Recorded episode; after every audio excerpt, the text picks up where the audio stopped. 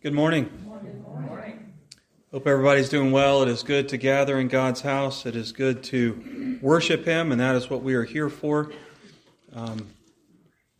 Just a couple of announcements as we begin. I do like to say Happy Mother's Day to all the ladies in the church, to the moms and the grandmothers, and also those who have invested in the lives of people within the church.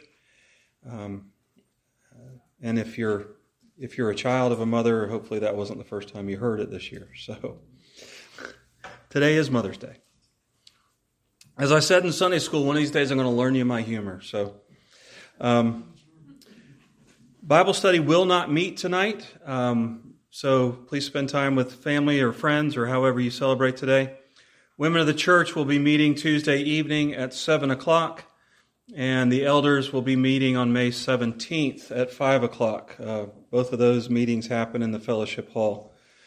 Also, Gregory announced last week that Seneca Trail Christian Academy is having their spring festival on the 21st of May from 4:30 to 7:30.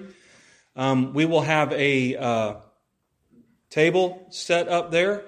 And so if you would like to please donate macaroni salad. We're going to be serving macaroni salad that evening. So please get with me. We need macaroni salad. They think they're expecting about 100, but they don't think there'll be quite that many. So if we could get macaroni salad, homemade, Kroger made, Walmart made, whoever made, that would be great. So just get with me on that. Are there any other announcements? Well, if not, our call to worship is found there in your bulletin, a responsive reading from Psalm 52. Why do you boast of evil, you mighty man? Why do you boast all day long, you who are a disgrace in the eyes of God? Surely God will bring you down to everlasting ruin. He will snatch you up and tear you from your tent. He will uproot you from the land of the living. But I am like an olive tree flourishing in the house of God. I trust in God's unfailing love forever and ever.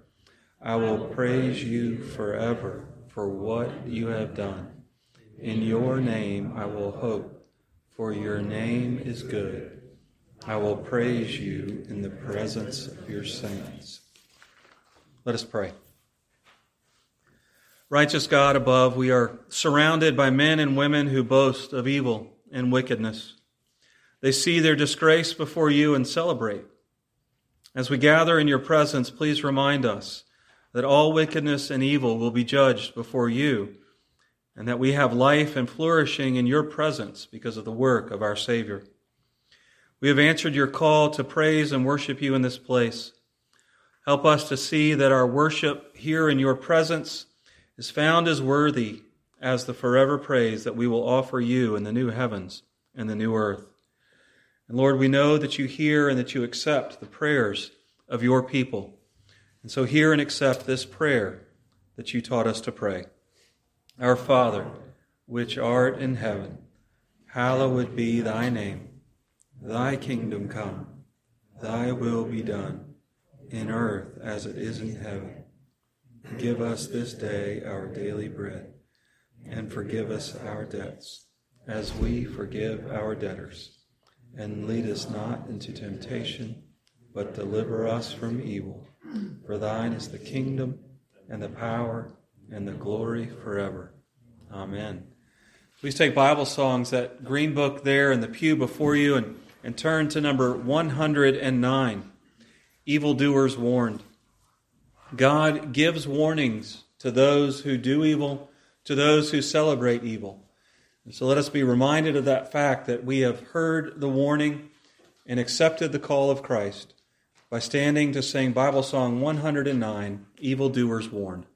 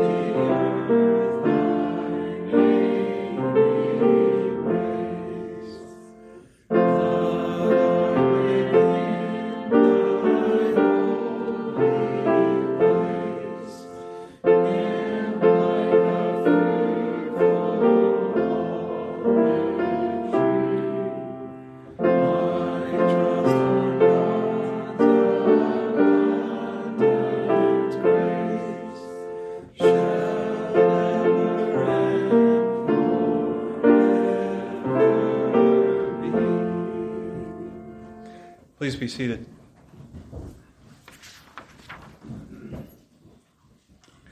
As we are rooted, as we are founded in Christ, the Holy Spirit points and shines the light of the Word into our heart to show us where we fall short of God's glory. And when we find those areas, we are called to confess and to repent and to turn back to Him. So let us confess together our sins in this responsive confession. Father, we gather together with the expectant knowledge that through your Son, you freely pardon all who repent and turn to Him. We have sinned against you this week in our thoughts, our words, and our actions.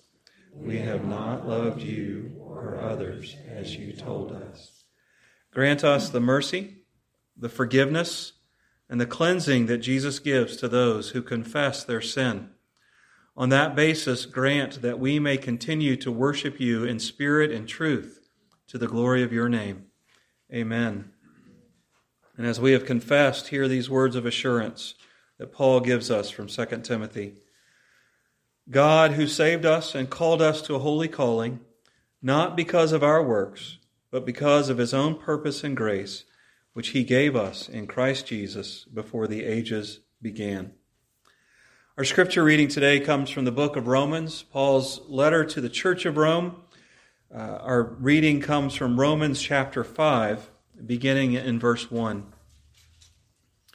Therefore, since we have been justified through faith, we have peace with God through our Lord Jesus Christ, through whom we have gained access by faith into this grace in which we now stand. And we rejoice in the hope of the glory of God. Not only so, but we also rejoice in our sufferings, because we know that suffering produces perseverance, perseverance, character, and character, hope.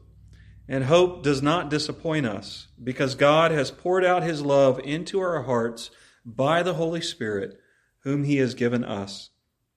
You see, at just the right time, when we were still powerless, Christ died for the ungodly. Very rarely will anyone die for a righteous man, though for a good man someone might possibly dare to die.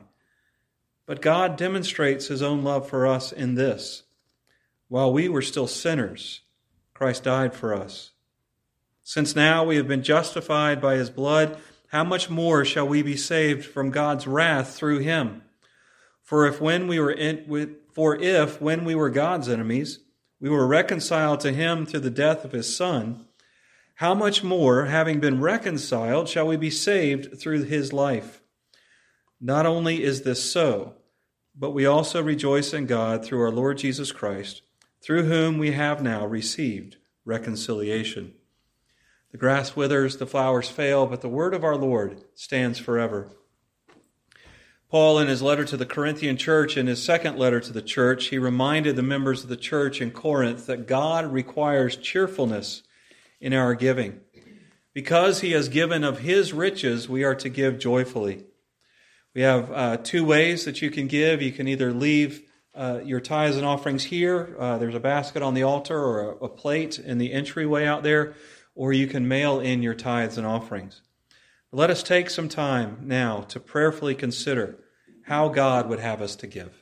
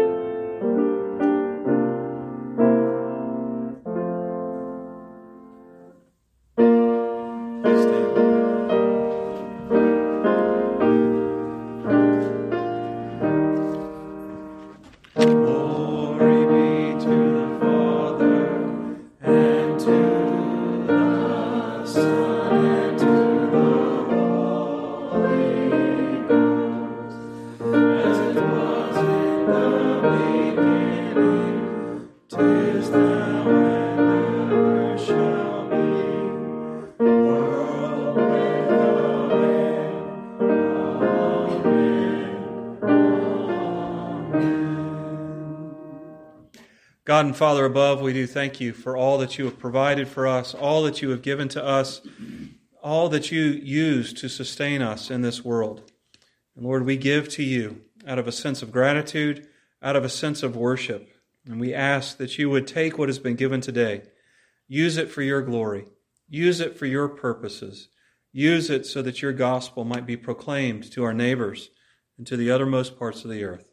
I pray this in Jesus' name. Amen. Please take the hymn book, the maroon book there in the pew, and turn to hymn number 236.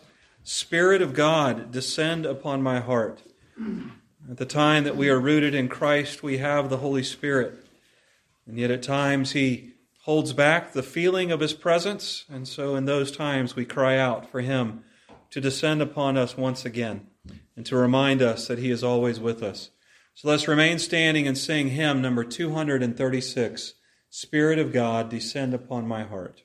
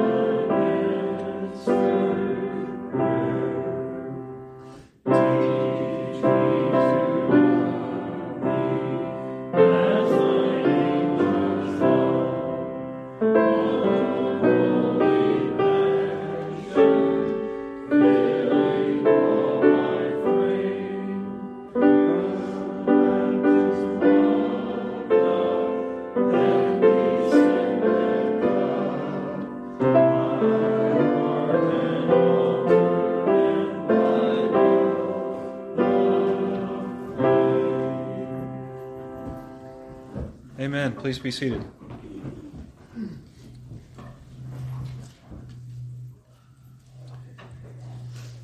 And I have a couple updates as we go to the Lord in prayer. Please continue to pray for Cohen as he is still in the hospital. The rest of his family moved into a new home and promptly had their vehicle stolen. So please be in prayer for Cohen and for the Bramley family. They're trying to get Cohen's fungal infection under control so they can then put the PICC line back in. But please be in prayer for them and just all the difficulties they are going through. Please continue to pray for Janie, that she would continue to strengthen for Bill and Nancy as they'll be traveling back this week. Please be in prayer for them. For all the graduates, as we are moving into graduation season, please be in prayer for them. Any other prayer requests? Pray for my niece, Chelsea. She just had a baby. Okay. A little girl, and had to go to the NICU over at Roanoke to let it finish. It was 5 pounds. And she wasn't early, but that she just had a little bit of breathing complications. Okay. All right, so Chelsea Blevins. Mm-hmm. Be in prayer for her daughter who's in NICU. Anything else? How about praying for Albert Lindsay? Who's out by off the Albert Lindsay? Yeah.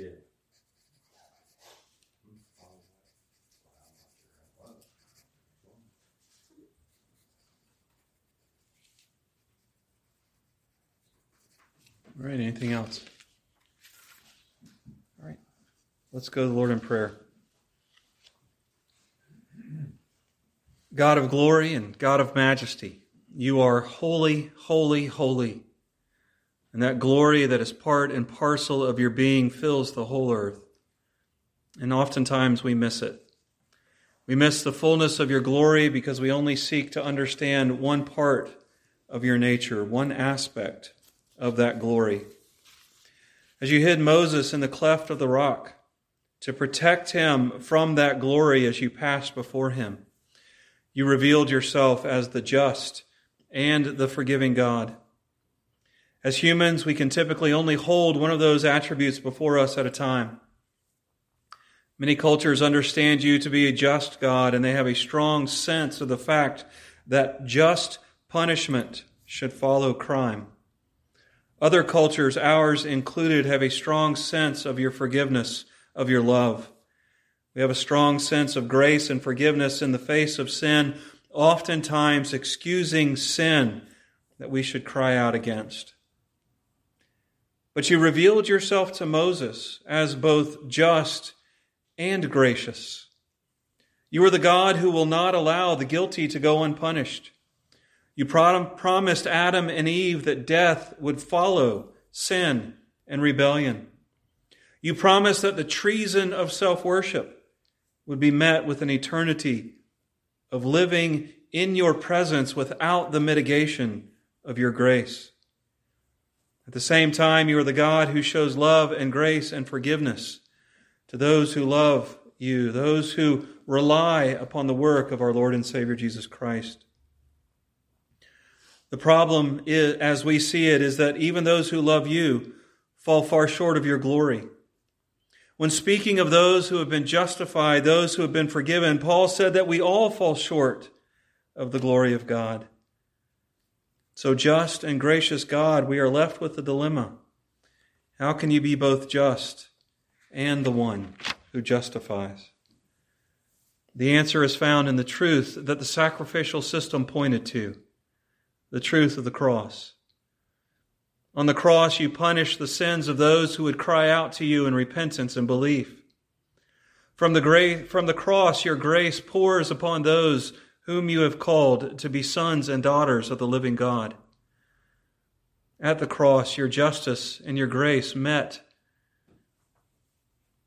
As your holy justice poured in full force upon Jesus, even the sun, the moon, and the stars ceased to give light. All of creation looked on in horror as the fullness of your wrath struck blow upon blow for our sins on the sinless one. And when you were satisfied that sins had been punished, the wall that divided holy God from sinful humanity was torn in two. Your justice was satisfied so that our sins might be forgiven. What glorious news! What justice! What grace! Help us to understand this reality. Drive the truth of that deeply into our hearts so that we cannot help but overflow with the joy of that message. May we be so full of your grace that we do the work of sharing that message with the world around us. Help us to realize that you have called us to scatter the seed of the good news of the cross on the soil soil that you have prepared according to your glory. Help us to clearly explain to our friends and family the hope that we have, and remind us that we are called to be gardeners and to trust you for the harvest. Remind me that the only failure in sharing the good news is keeping the treasure to ourselves. We are responsible for planting and for watering the seeds of the gospel. Only you can bring fruit. As we seek to give explanation, remind us of the hope that is within us. We have the hope of eternal face-to-face communion with you. We have the hope of the new heavens and the new earth, where there is no more pain, no more suffering, no more death. We have the hope that you wipe away our tears, and the hope that you will give us a glimpse of the glory that was found in our sufferings. Lord, I lift before you today these friends, these brothers and sisters who are ailing and suffering under the weight of a broken and sin-soaked world. We lift before you Chelsea Blevins and ask that you be with her daughter in NICU, that you bring healing and strength to her as she breathes, as she interacts with the world, and bring them home soon as a healthy child. We pray for Albert Lindsay and ask that you help him as his home burned down, and help provide for him. Help us as part of the community to show your goodness to him through this difficult time, through support, whatever that may look like. We pray for Cohen and for his family, and we ask that you continue to strengthen them in the hope that you are a God who desires to commune with us. You are a God who offers us protection. You are a God who offers us strength. You are a God who offers us comfort. Lord, for Janie, we ask for your continued strength for her, and ask that you would lift her up and continue to walk with her and to walk with Ron through this chronic difficulty. Lord, we have so many other concerns that we have on our list, concerns that we carry in our heart, concerns that we need to be reminded of your hope in the midst of, the hope that comes to us in the gospel, in our being rooted in Christ. Lord, I thank you that you did not leave us under the weight of your justice. I thank you that you have offered us the grace and forgiveness that comes from and through the cross. Help us to live and pursue holiness in the light and the power of that good news. And we lift these prayers to you today. In the name of our Savior, Jesus Christ, and in the power of the Holy Spirit, we pray. Amen. Please take your Bibles. Please take them up and turn with me to the book of Proverbs. We are in Proverbs 22. We'll begin in verse 22 of chapter 22. And while you're turning there, I just wanted to take a moment. We talked a little bit about the correlation between this particular section of the book of Proverbs and the Egyptian book, the instructions of Amenemope, or however you pronounce that ancient Egyptian name. And we talked about how it does seem that there is a correlation that Solomon built this particular section upon the foundation of those teachings. There is another view as well, and I meant to bring it up, but I forgot to last week. The reverse relationship could be true as well. It could be that the Egyptians, if this is a later document, that the Egyptians took Solomon's writings and twisted them for their own use. Regardless, the truth still stands that all truth is God's truth, and we can learn and we can see God in all truth as well. But today we are going to pick up Solomon's teaching in this section in Proverbs chapter 22, beginning in verse 22. Hear the word of the Lord. Do not exploit the poor because they are poor, and do not crush the needy in court. For the Lord will take up their case and will plunder those who plunder them. Excuse me. Do not make friends with a hot-tempered man. Do not associate with one easily angered, or you may learn his ways and get yourself ensnared. Do not be a man who strikes hands in pledge or puts up security for debts. If you lack the means to pay, your very bed will be snatched from under you. Do not move an ancient boundary stone set up by your forefathers. Do you see a man skilled in his work? He will serve before kings. He will not serve before obscure men. When you sit to dine with a ruler, note well what is before you. Put a knife to your throat if you are given to gluttony. Do not crave his delicacies, for that food is deceptive. Do not wear yourself out to get rich. Have the wisdom to show restraint. Cast but a glance at riches, and they are gone, for they will surely sprout wings and fly off to the sky like an eagle. Do not eat the food of a stingy man. Do not crave his delicacies, for he is the kind of man who is always thinking about the cost. Eat and drink, he says to you, but his heart is not with you. You will vomit up the little you have eaten, and you will have wasted your compliments. Do not speak to a fool, for he will scorn the wisdom of your words. Do not move an ancient boundary stone or encroach on the fields of the fatherless, for their defender is strong. He will take up their case against you. Let us pray. Knowable and incomprehensible God, you have revealed yourself to us in the scriptures of the Old and the New Testaments. In the Bible, you have given us the words of life, words that give us direction in presenting ourselves approved and without shame. As we approach this passage in Proverbs 22 and 23, please lead us more and more into godliness. Lead us to endurance so that we might reign with you. Lead us to faithfulness rooted in your faithfulness. Remind us that we are sanctified by truth and that your word is truth.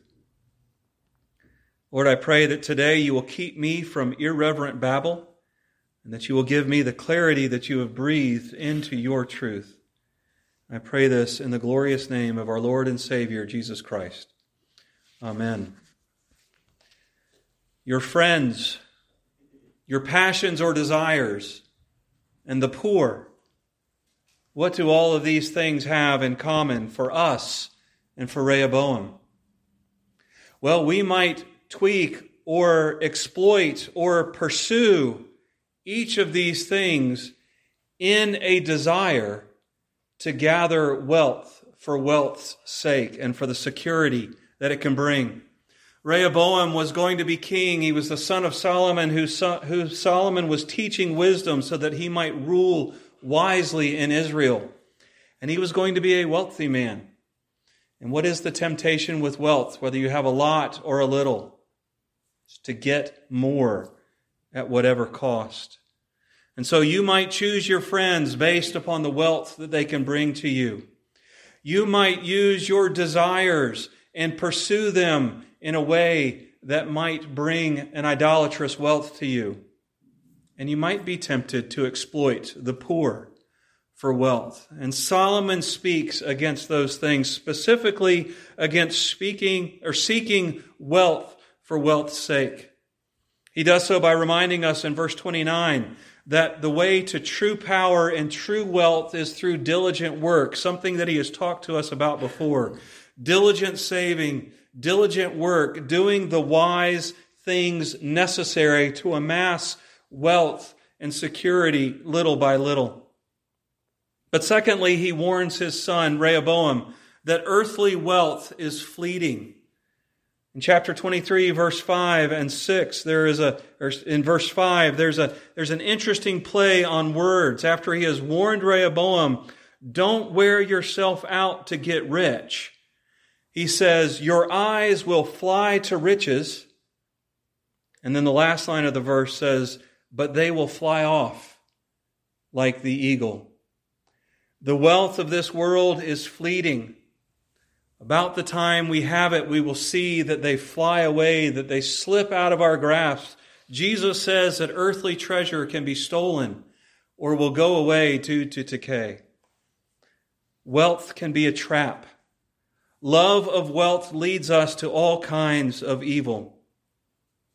It can lead us to evil in the areas of our friends, in the areas of our desires, and in the area of the poor. And so Solomon today warns Rehoboam and warns us, mind your friends, mind your passions, and mind the poor.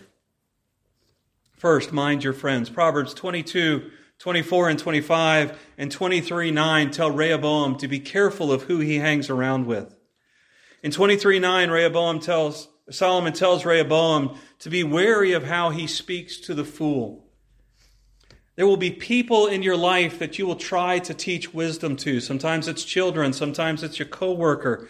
Sometimes it's somebody who you see walking into a situation that you have walked into and walked through, and you're just trying to help them out to avoid some of the same difficulties in that situation that you found. And they're going to laugh at you. They're going to scorn. They're going to insult the information that you give. And Solomon tells Rehoboam, don't waste your words on them. Don't waste your time trying to teach somebody who refuses to listen to you the wisdom that I have given. In fact, stay away from them. If somebody scorns wisdom, they're not worth your time. Jesus gave similar instructions in Matthew 10:14. In Matthew 10, Jesus is getting ready to send the disciples out into the countryside to proclaim the message, repent, for the kingdom of God is near, the kingdom of God is at hand. And he says, you're going to come to some towns, to some people who will reject that message, who don't want to hear it. He says, leave the town. In fact, make sure you don't even carry the dust from the town out of town with you on your sandals. Shake off your sandals and leave. But Solomon also calls his son to mind who he chooses as friends in Proverbs 22, 24, and 25, but for a different reason. Rehoboam is to avoid the hot-headed, ill-tempered friend because the danger is that Rehoboam will become like that friend. We have this injunction as well in Psalm 1:1. There's a progression there of someone who begins by walking alongside the wicked. Then he stands and stops and hangs out for a little while in the way of sinners. And finally, he sits and resides. He sets up house in the seat of scoffers. The progression shows the move from acquaintance to comrade, from mere friend to brothers in arms. The danger for Rehoboam, the danger for us, the danger pointed out by Solomon and by the psalmist is that when we hang around wicked, sinful, foolish people, we are far more likely, without the help of the Holy Spirit, to become like them than they are to become like us. Part of being in the world but not of the world is knowing the difference between acquaintances and friends. Who are we around and who do we take advice from? We need to know people outside the church so that we may take opportunities that God gives us to share the gospel. But when it comes to walking the Christian life, we need people around us who are compatriots in walking along this path, in walking toward holiness, in walking toward faithfulness to God. Those are our true, deep friends. If we are going to become the people we hang out with, and Solomon is arguing that here, we need to make sure that we choose wise, godly friends that will keep us from the idolatry of wealth. So firstly, Solomon tells us to mind our friends. Secondly, mind or guard your passions. Solomon calls Rehoboam to keep his desires in check. And he looks at two similar examples, as he calls into this in chapter 23, examples centered around a dinner party. In the first example, in verses 1 through 3 of chapter 23, the picture is somebody who's been invited to dine with an important person, a ruler. And Solomon says, take a look at what is before you. You'll notice that on the table are spread the delicacies that only rich people can bring. In fact, this situation is similar in both examples. But in this first example, Solomon, in very graphic terms, counsels restraint. He said, put a knife to your throat if you are given to gluttony. It's like Jesus in the Gospels. If your hand causes you to sin, cut it off. Take drastic measures to show restraint if you are given to gluttony because you are being watched. And your desires may lead the important person, the ruler, to look down on you. If you want to see my lack of self-control on stunning and absolute display, invite me to your sports event party that has the spread of finger food and hors d'oeuvres out for everybody to take and to pick at all night long. You'll find me later in the party when I think nobody's watching, just kind of hovering around the table, grabbing a little bit here, grabbing a little bit there, going home much heavier than I arrived. Solomon is warning against that very thing right there, reminding Rehoboam, you're being watched, you're being judged. In Galatians chapter 5, turn there with me now, if you will. In Galatians chapter 5, we see after Paul gives the list of the work of the wickedness, he gives the list, the fruit of the Spirit. The fruit of the Spirit is love, is joy, is peace, is patience, is goodness, is faithfulness, gentleness, and self-control. That's verse 22 of Galatians 5, 22 and 23. I believe Solomon is dealing with self-control here when he talks to Rehoboam. The other situation he gives is a similar situation with the same dinner party, except instead of a ruler who is being gracious and watching you, you have the stingy man who is counting the cost of every single little bit and piece that you eat. Imagine if Scrooge threw a dinner party.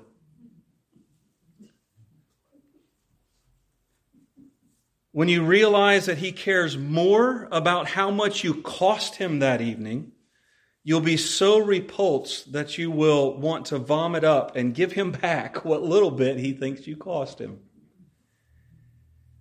Both of these deal with self-control. I truly believe that self-control is, in our culture, the most overlooked fruit of the Spirit. It comes at the end of the list, and by the time we get there, we're so bogged down by our lack of love, our lack of joy, our lack of peace, our lack of patience, our lack of kindness, our lack of goodness, our lack of faithfulness, our lack of gentleness that, oh my goodness, I don't even have time to worry about self-control. Sexual incontinence, substance abuse, obesity, alcoholism, you name it, lack of self-control is rampant in our society. And those are the easy ones to name. What about the acceptable lacks of self-control that run throughout our society? Please don't talk to me about caffeine addiction. Please don't talk to me about sugar addiction, potato chip addiction, gluttony. God calls us to live lives of Spirit-led and Spirit-empowered self-control. You and I are new creatures in Christ.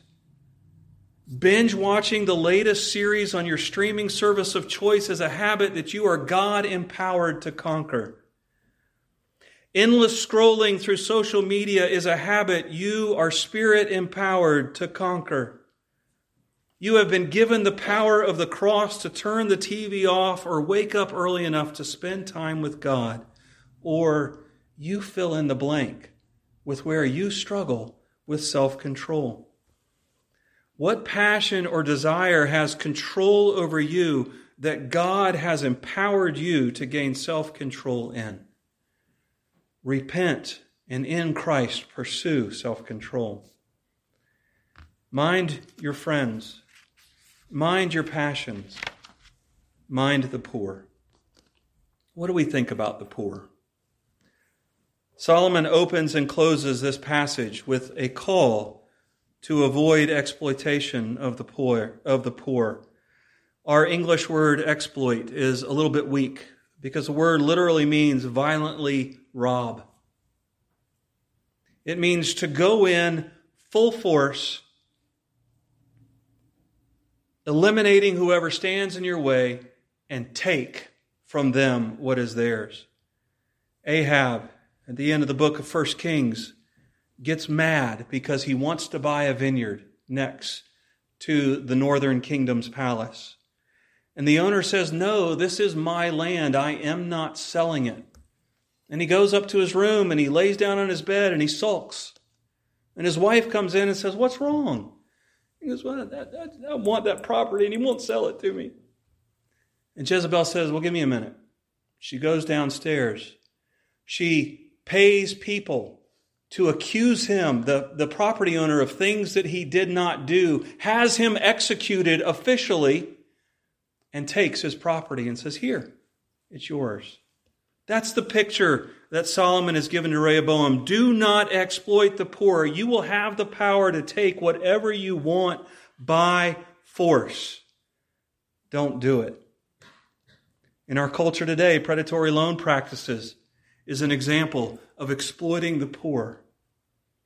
Now, Solomon references land again in this particular passage. He says, "Don't move an ancient boundary stone set up by your forefathers," in verse 28. And then verse 10 and 11, he says, of 23, he says, "Don't move an ancient boundary stone or encroach on the fields of the fatherless." Back in Solomon's time, they didn't have surveyors and plats on file at the county courthouse. You had a pile of rocks at the corner of your property, another pile of rocks at the other corner of your property. You drew a line between the two, and that was the boundary line between my property and your property. And it was really easy to do, but hard to catch, for me to come out around supper time and look to the left, look to the right, nobody's there, and kick your rock a little bit in the right direction to give me just a little bit more property. You're never going to know, because it might be a while before you get all the way back out to that part of your property, and the grass may have grown over the place where the rock had sat for 400 years. And you know what? I just stole a little bit of your land. But if I did that to a widow who her only way to gain sustenance was to lend out the land to people for food and for money that they could raise crops on there, or I did it to a young boy who was an orphan who wasn't quite ready and able to take care of the land himself, but was going to as soon as he came of age, I would be exploiting the poor. And Solomon says God takes this seriously enough that he will be the one who exploits you for what you have done to the poor. Solomon also mentions in there the suretyship, the co-signing for a loan that you shouldn't co-sign for as a means of exploiting the poor. We've dealt with that before. Don't try to get rich off of co-signing for a difficult and dangerous loan. You might find yourself poor as well. But this idea of moving boundary stones, this idea of not exploiting the poor, is something that's not new to Solomon for the people of Israel. It showed up in the law all the way back in the book of Deuteronomy and the book of Leviticus and the book of Numbers. Don't exploit the poor. Not moving boundary stones is actually something in the book of Deuteronomy that if you do, if you violate it, will bring God's full wrath upon you. God cares about whether or not Israel exploits the poor. Why? Every single time God says, "Don't exploit the poor," or "Take care of the stranger and the foreigner in your land," he says, "It is because I rescued you in the midst of your poverty. I redeemed you from slavery in Egypt when you were being exploited for your poverty." And then in Deuteronomy 7, beginning in verse 7, he's saying, "Do you want to know why I did it? Do you want to know why I rescued you?" He says, "I did not set my affection on you and choose you because you were more numerous than other people, for you were the fewest of all peoples. But it was because the Lord loved you and kept the oath he swore to your forefathers, that he brought you out with a mighty hand and redeemed you from the land of slavery, from the power of Pharaoh, king of Egypt. Know therefore that the Lord your God is God. He is the faithful God, keeping his covenant of love to 1,000 generations of those who love him and keep his commandments. But those who hate him, he will repay to their face by destruction. He will not be slow to repay to their face those who hate him." God says, remember where you came from. You were destitute. You had nothing. and the Egyptians exploited you for that.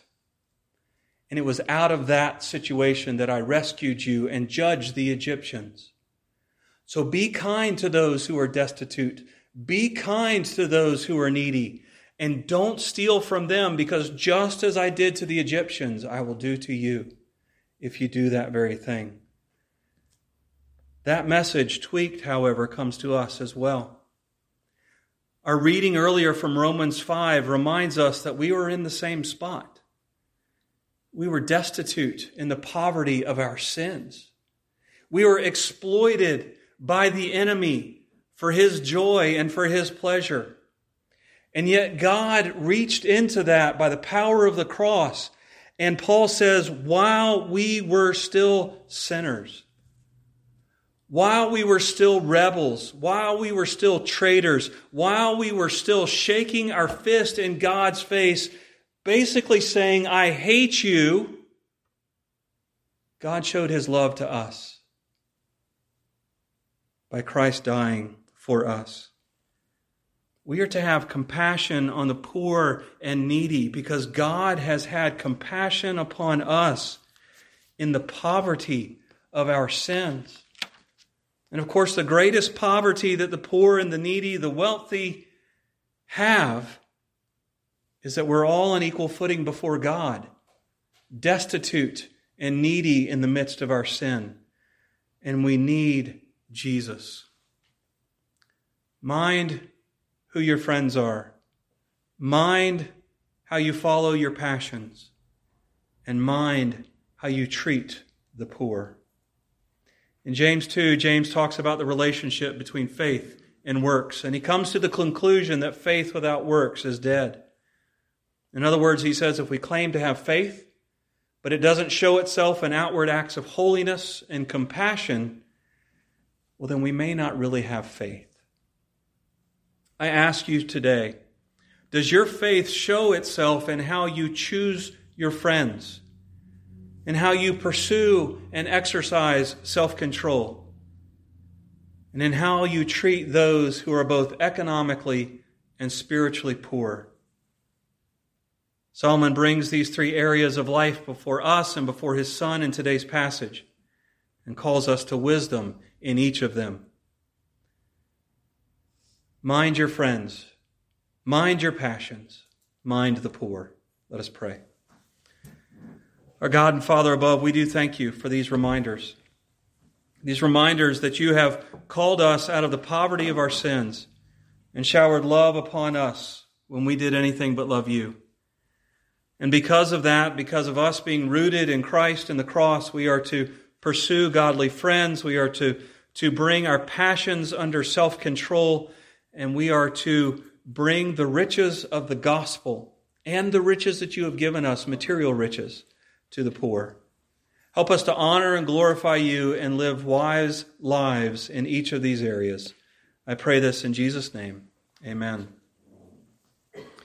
We have been talking in Sunday school about being in Christ today. And one of the things that was brought up is that we are bound together as a family in Christ. And so let us take the hymn book and sing of that reality by turning to hymn number 473. Blessed be the tie that binds. Let us stand and sing.